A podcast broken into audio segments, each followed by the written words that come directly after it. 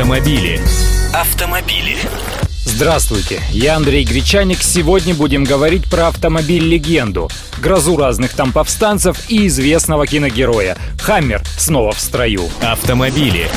Как мы знаем, сама марка приказала долго жить. Ее хотели купить китайцы, но им хотелось заполучить лицензию вместе с технологиями, а американцам того не хотелось. Так вот, тот самый Хаммер эйч один, который был построен на базе военного вездехода «Хамви», на котором гонял Шварценеггер, был снят с производства в две тысячи пятом году. Кто видел эту машину воочию, тот скажет, насколько зловеще выглядит этот громила. Кто его водил, подтвердит, что это еще хуже, чем управлять груженной «Газелью».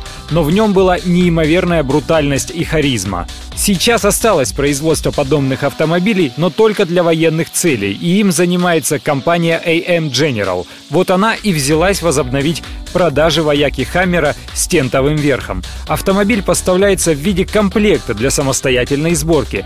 Таковы условия контракта с General Motors. Фирма может продавать запчасти, но не целые автомобили.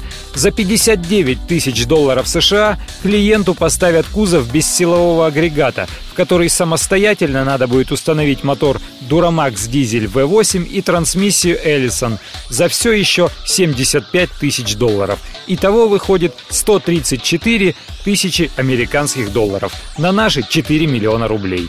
Дорого, конечно, зато, повторюсь, легенда. А у нас тут недавно прошла информация, что классику «Жигулей» скоро совсем перестанут производить. А были ведь еще «Волги», был ГАЗ шестьдесят девять. Как по-вашему, есть ли в России машины, которые нужно было бы вернуть в производство и снова продавать? Автомобили. Автомобили.